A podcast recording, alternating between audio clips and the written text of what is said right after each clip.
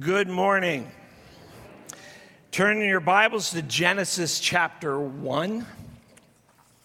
Genesis, the first book of the Bible, is about origins. How did we get here? Who are we? What is life about? It gives us the foundation for all the essential questions we have about our existence and how to live. Last week, we presented a, uh, an overview of the week of creation with an emphasis on the first five days. Uh, this morning, we're going to uh, focus in on days six and seven.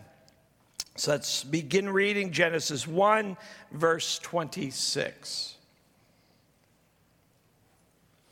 Then God said, let us make man in our image, after our likeness, and let them have dominion over the fish of the sea, and over the birds of the heavens, and over the livestock, and over all the earth, and over every creeping thing that creeps on the earth. So God created man in his own image. In the image of God, he created him. Male and female, he created them. And God blessed them. And God said to them, Be fruitful and multiply, and fill the earth and subdue it, and have dominion over the fish of the sea, and over the birds of the heavens, and over every living thing that moves on the earth. And God said, Behold, I've given you every plant yielding seed that is on the face of all the earth, and every tree with seed in its fruit. You shall have them for food. And every beast of the earth, and every bird of the heavens, and everything that creeps on the earth, everything that has the breath of life. I have given every green plant for food. And it was so. And God saw everything that He had made, and behold, it was very good. And there was evening, and there was morning, the sixth day. Thus the heavens and the earth were finished, and all the host of them. On the seventh day, God finished his work that he had done, and he rested on the seventh day from all his work that he had done. So God blessed the seventh day and made it holy, because on it God rested from all his work that he had done in creation. Our Heavenly Father, we, we come asking that you would bring insight, that we might receive your word with gladness and understanding, that we would be able to respond to your word appropriately in every area of our lives. So we ask by your Spirit you would bring clarity, you would bring conviction, that you would help us to be people of faithfulness to you, our good and faithful God. In the name of Jesus, we pray. Amen on day six of creation, we see the high point of all that God would create in the entire universe. There is a, a sense of pause and deliberation in verse 26. Then God said, Let us make man in our image and, and after our likeness Although in the previous days we saw wonders had been brought into existence, from all of the stars in the universe to what swarms in the seas of great sea creatures, and yet until God created man, he did not view his work as being done all that God intended to be in what we call existence came to a culmination when He created humanity. Now, what does it mean that man is created in the image of God, a phrase that is repeated a number of times, not only in our passage, but through the early chapters of Genesis. The, the passage doesn't immediately tell us, but through all of Scripture, uh, I think we, we get a clear sense of what does it mean that we are made in God's image. And I think there are three features to this. Some would kind of divide them between what is uh, form and function, but I think they're all meant to be a part of this together. The first is character. Man is a moral being. We were created unlike all of the other beasts that God brought into existence. Man was meant to be righteous. We were meant to be godly, like God of character. We are moral beings based upon the character of God. The second feature is that of relationship. Again, clearly distinct from the rest of creation. We, we all depend upon God for our existence, but we are meant to commune with God, to be in relationship with Him as His children. We should notice that it is at this point in the creation narrative that God reveals himself as a triune being. Verse 26 Then God said, Let us make man in our image after our likeness. We know God is one being who exists in three persons Father, Son, Holy Spirit, all existing eternally, all co equal, and that reality of God is presented to us in the context of when he creates man. God has eternally been a relational being.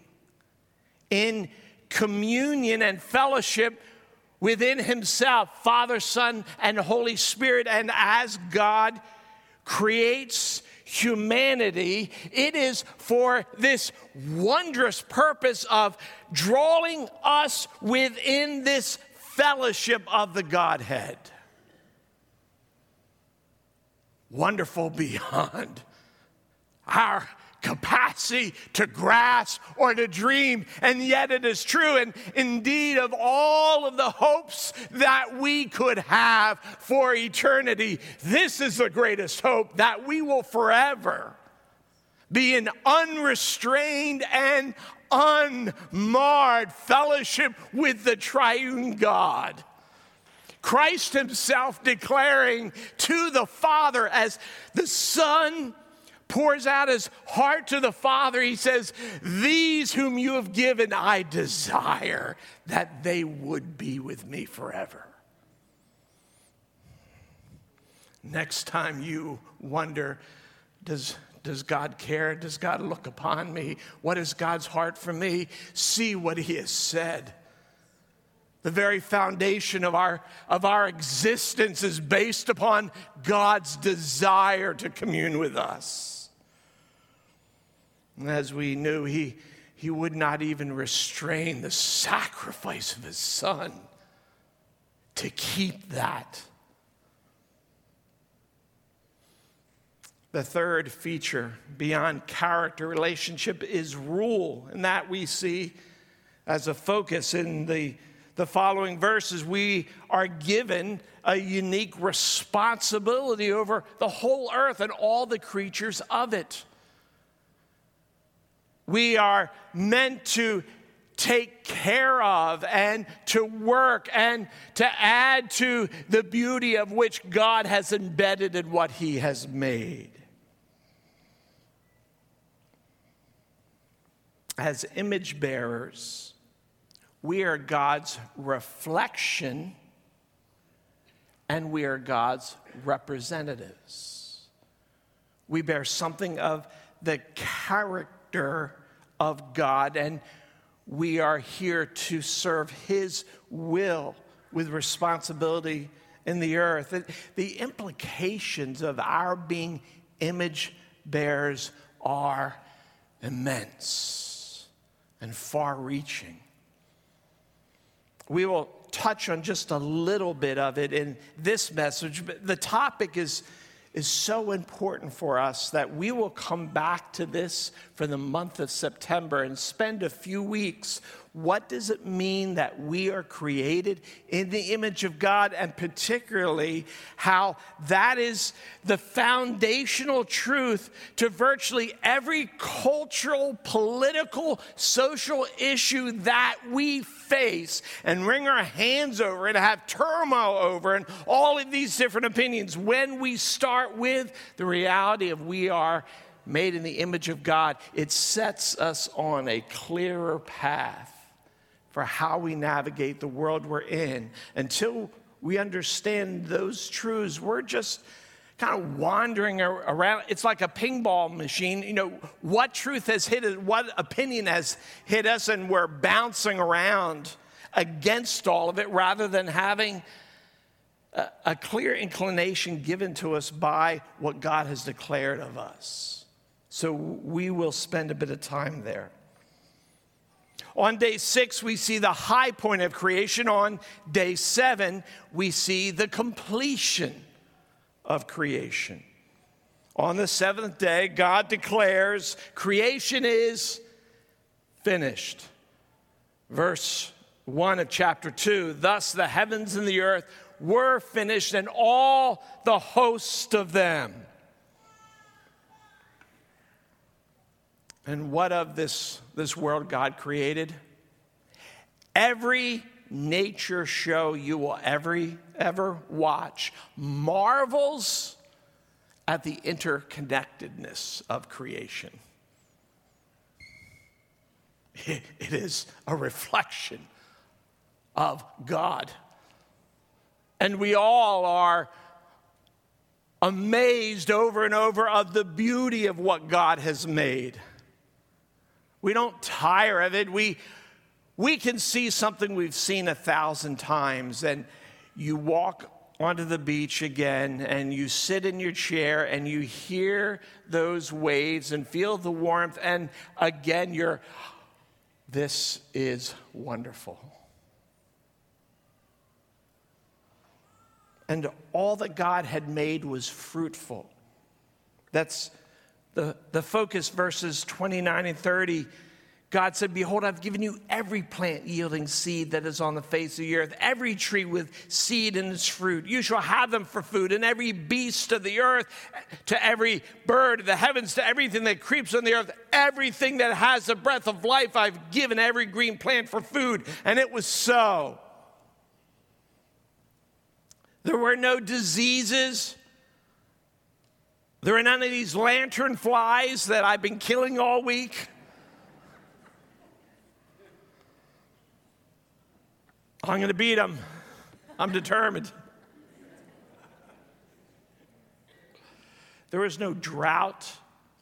There were no predators. Do you understand? Every green plant for every creature. It was a world overflowing with wonder and beauty and fruitfulness. And so, God,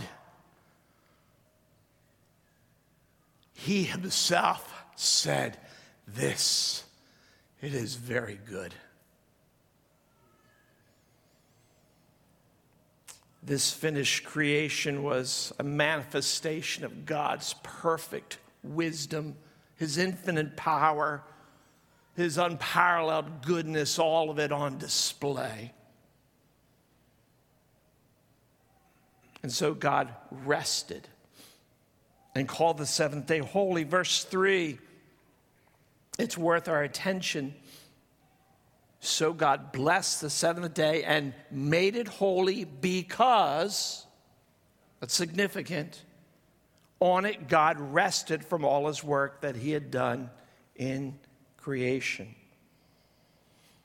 The rest of God, it, it's not the rest of exhaustion, it is the rest of, of completion. It, it is done, it is perfectly done. Neither is God's rest some form of detachment. It's all done now, and I'll sit back and watch. Uh, on the contrary, God's rest includes his intimate involvement and all that will take place. And that is shown in the fact that it is called a holy rest.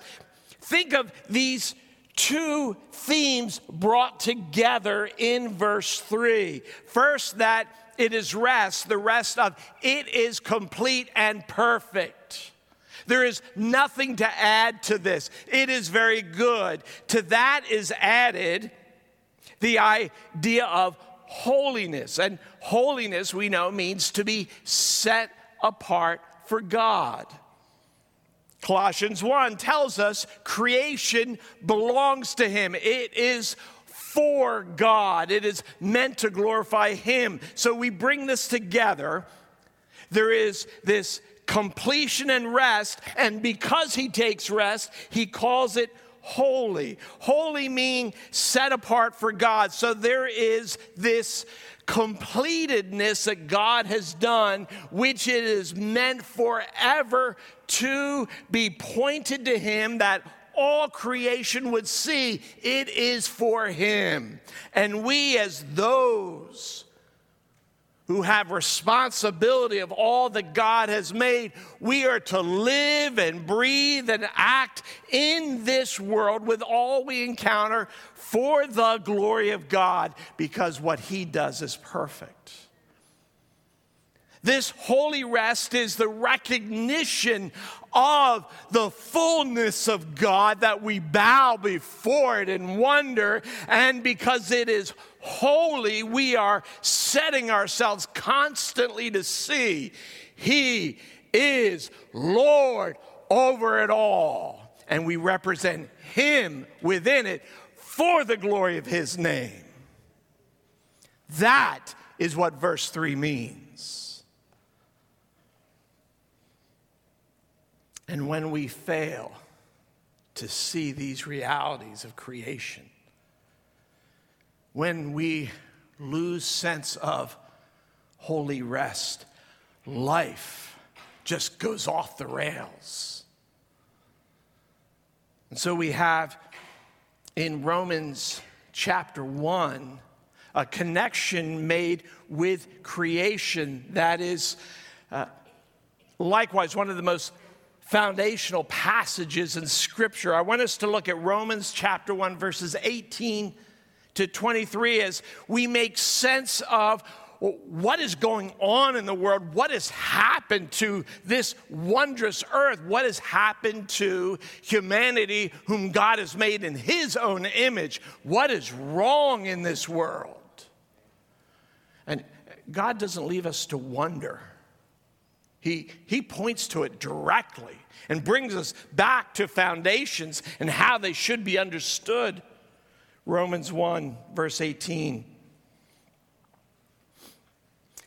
The wrath of God is revealed from heaven against all ungodliness and unrighteousness of men who by their unrighteousness suppress the truth. So there is a judgment of God which should not dis- surprise anyone who just looks at the condition of the world. It is because something, a, a truth has been suppressed. What is it suppressed? He goes on, for what can be known about God is plain to them. Because God has shown it to them.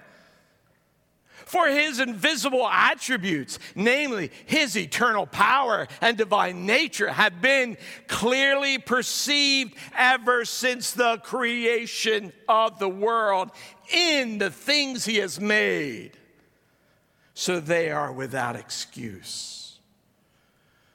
For although they knew God, they did not honor him as God or give thanks to him but they became futile in their thinking.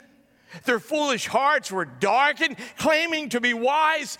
They became fools and exchanged the glory of the immortal God for images representing mortal men and birds and animals and creeping things. When we lose sight of what God has made, the implication of rest, God's perfect world, blessed be his name. When we lose sight of it is his, he has called it holy. And instead, we we go to our sense of self to figure it all out. Life cannot work that way. It simply cannot work. And so we have the world we do. Days six and seven of creation point us to this, this issue of fulfillment. How, how do we become fulfilled? How does that work? And with all the views and opinions out there, it's constantly being missed because Genesis chapter 1 is ignored. So, how can we get to where we want to be when we ignore how we came into existence and who has done it and for what purpose? The first thought I want us to see of this is as image bearers, we are most human when we are most godly.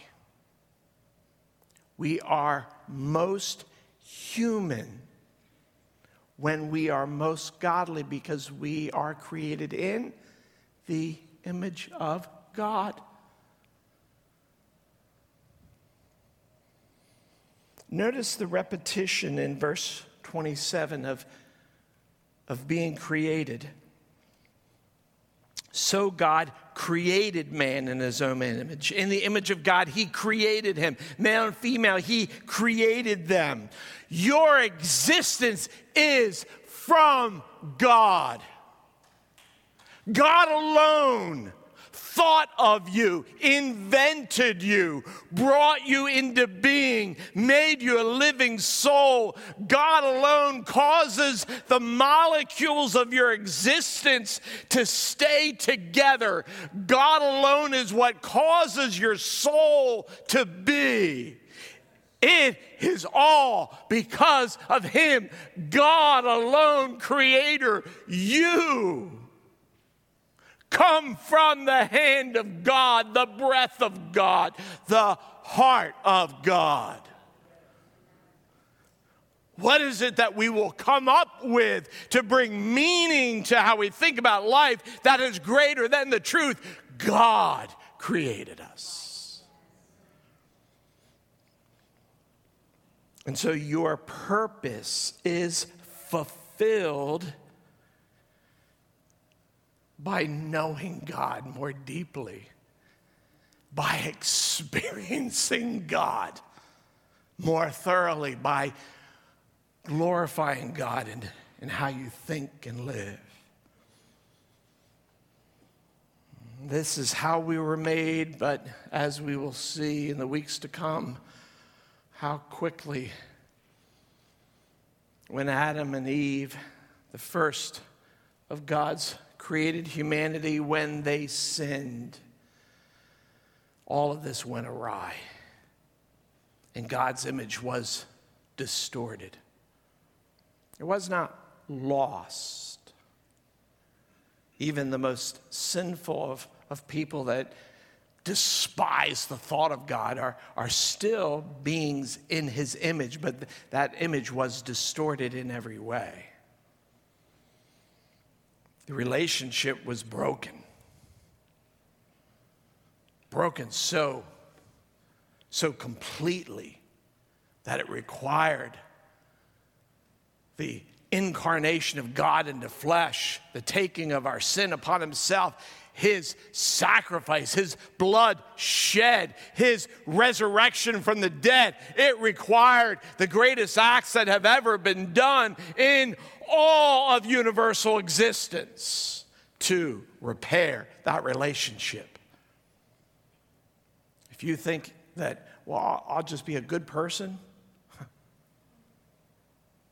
that, that's sufficient when the Son of God died bearing the wrath of God, that you being good is somehow a substitute for that?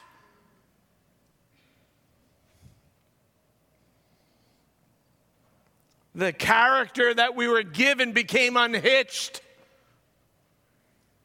There are still threads of it because we are still created in the image of God. But morality is, is being tied to anything. And people are in great confusion over truths that are, have been plainly known for thousands of years. And now seem to be lost and unknown. And our rule is abusive. Whether it's human rule over each other, when was the last time you heard someone in any country and in any generation of the world praise their government? I read a lot of history and biography. It doesn't matter when they lived, they're all complaining about Congress, about their leaders. We're never satisfied because we find abuse and misunderstanding. We, we have companies that trade in thousands of jobs, snatching them up and casting them off as though there are no lives involved. All for profit at the destruction of homes and lives. How we treat each other, how we treat this world.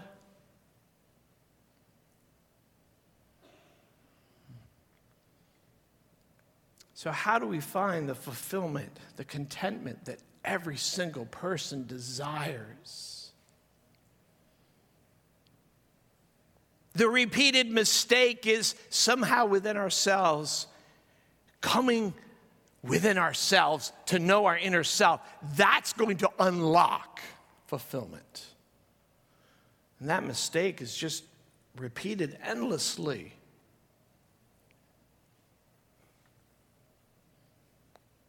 In truth, fulfillment comes through restoring the fullness of God's image. It goes back to what went awry, how were we made, why were we made, what is missing from the beginning that we belong to God and are meant to be in communion with Him, to know and serve Him. When that's a non issue, we can never get to where we hope to be.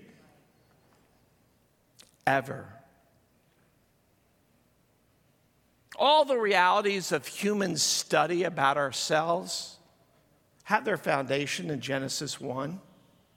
Whether it's anthropology, sociology, psychology, philosophy, political science, the, the realities of ourselves, the study of ourselves, uh, the truth of all of that comes from Genesis 1. It's given to us in the beginning of Scripture. Every field of study is not detached from Scripture, it has its understanding, it is breathed out by Scripture.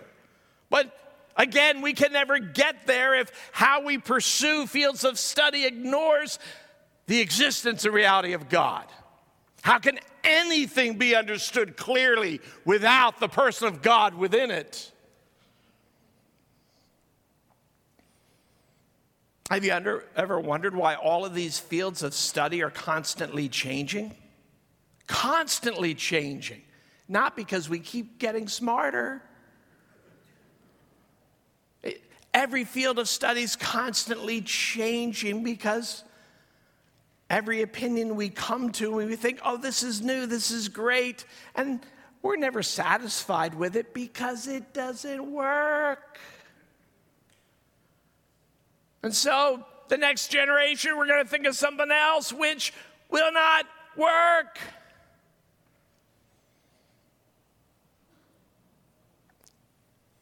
Christ Himself by himself, in himself.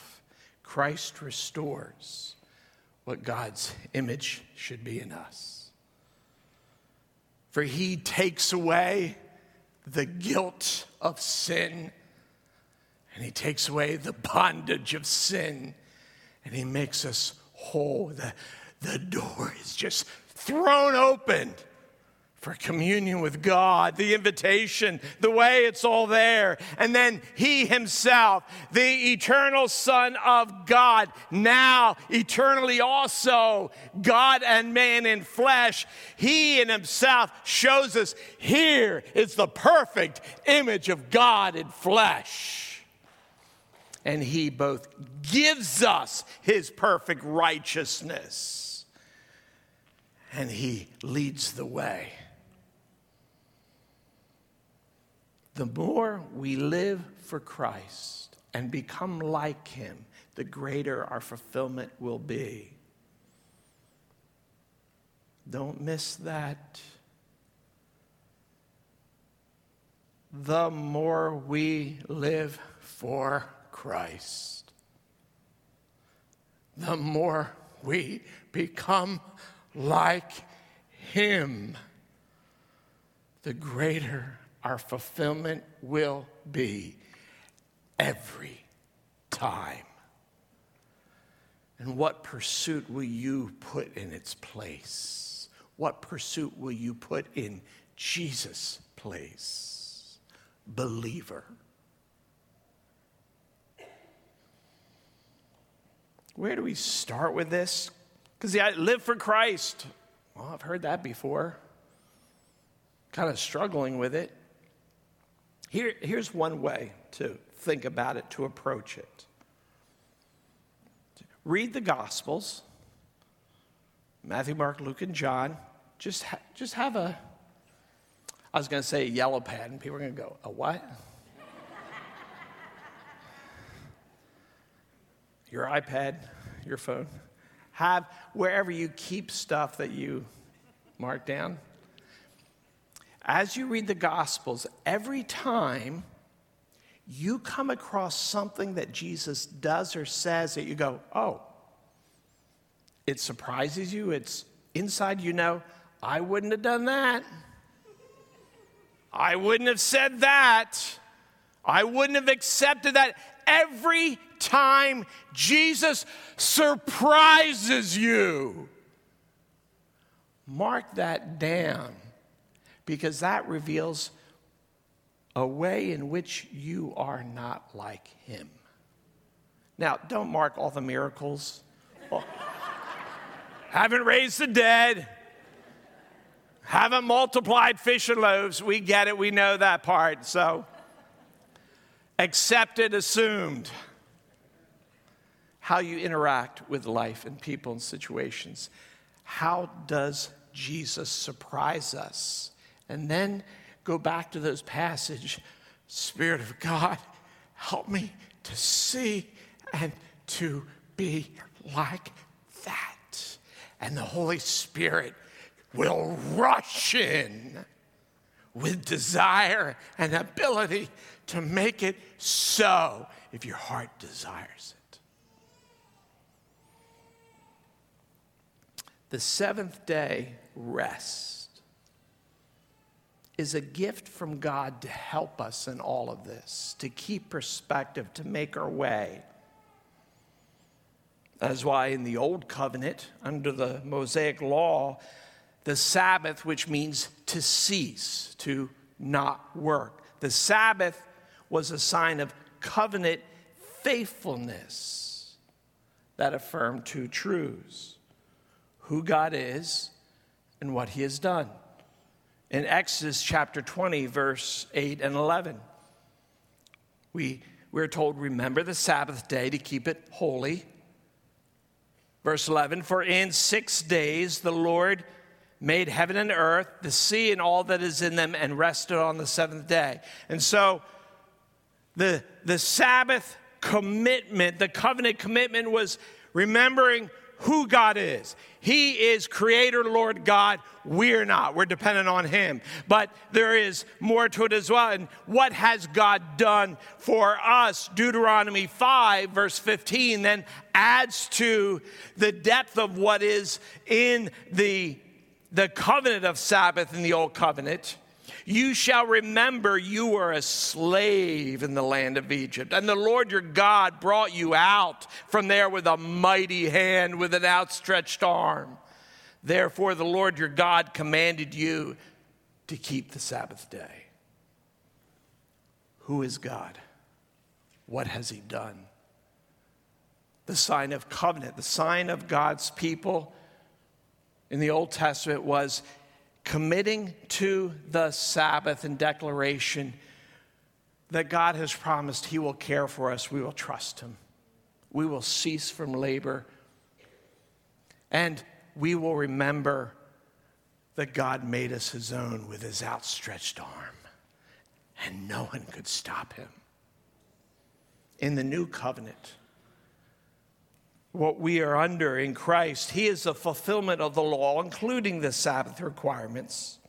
Colossians chapter 2, verse 16 and 17. Therefore, let no one pass judgment on you in questions of food and drink, or with regard to a festival, or a new moon, or a Sabbath.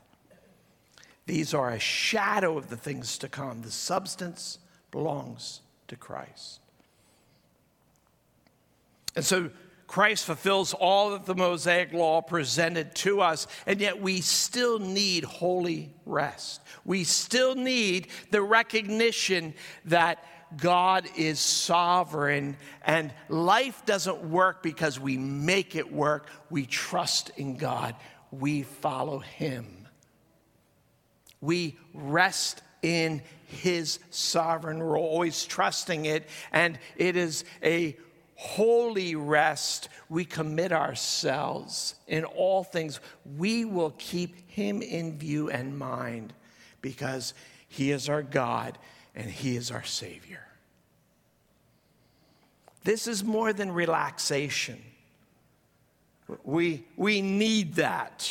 We need the break of it. We need to, to no longer think, I must make it work by the force of my hand.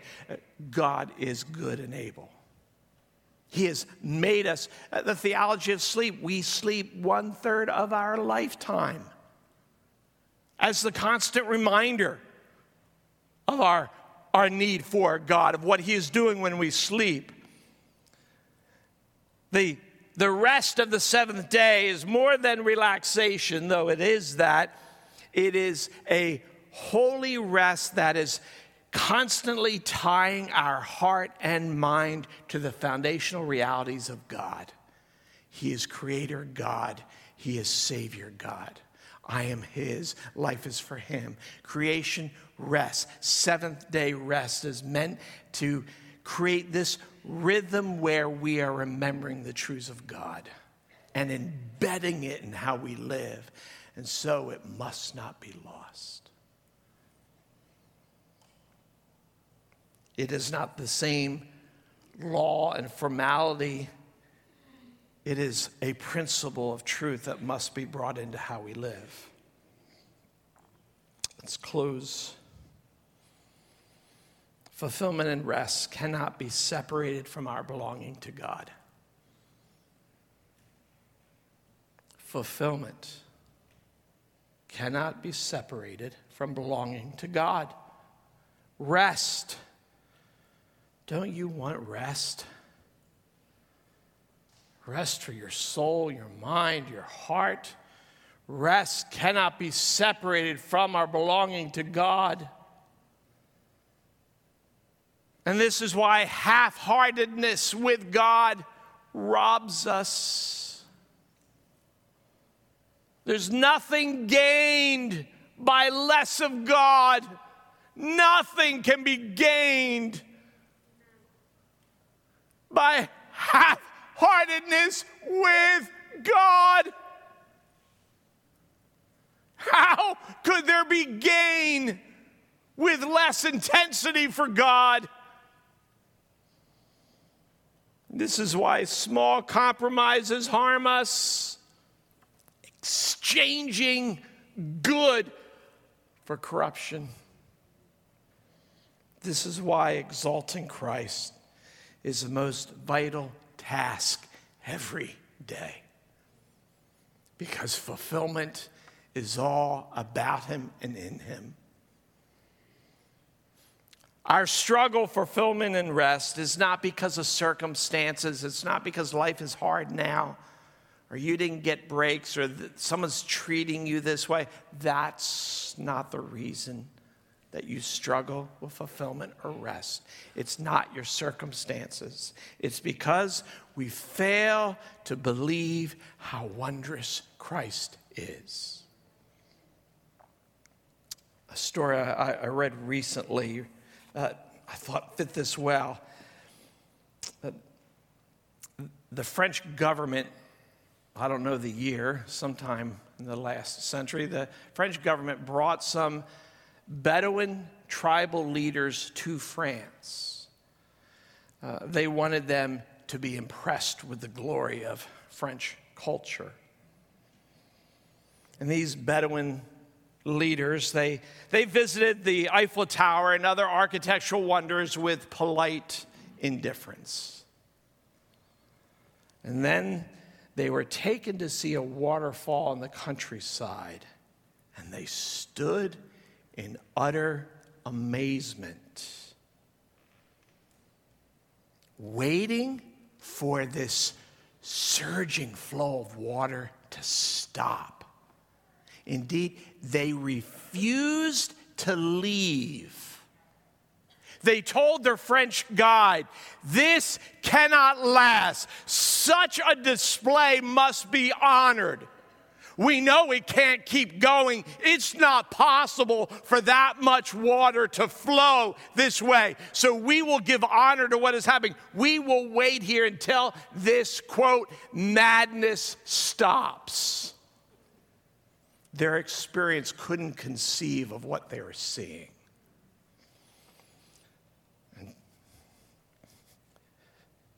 Children of God we are so often like those Bedouins.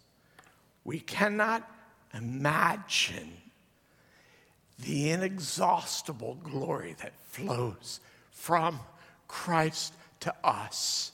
That will never stop, that will be embedded every day in His love and care. And we cease to see and believe this most basic of truths for us Christians that Christ is the eternal supply of all that is good and that we need Christ alone in Himself who died for you and says, I desire that they would be where I am. Let us feed on that. Let's pray. Heavenly Father, awaken our hearts and minds where we have been drowsy about you, the truths of you, the realities of you. May oh, we breathe it in. May we come and drink it in. May we feed upon you that our hearts would be full, our lives faithful and useful for the glory of your son's name. Amen.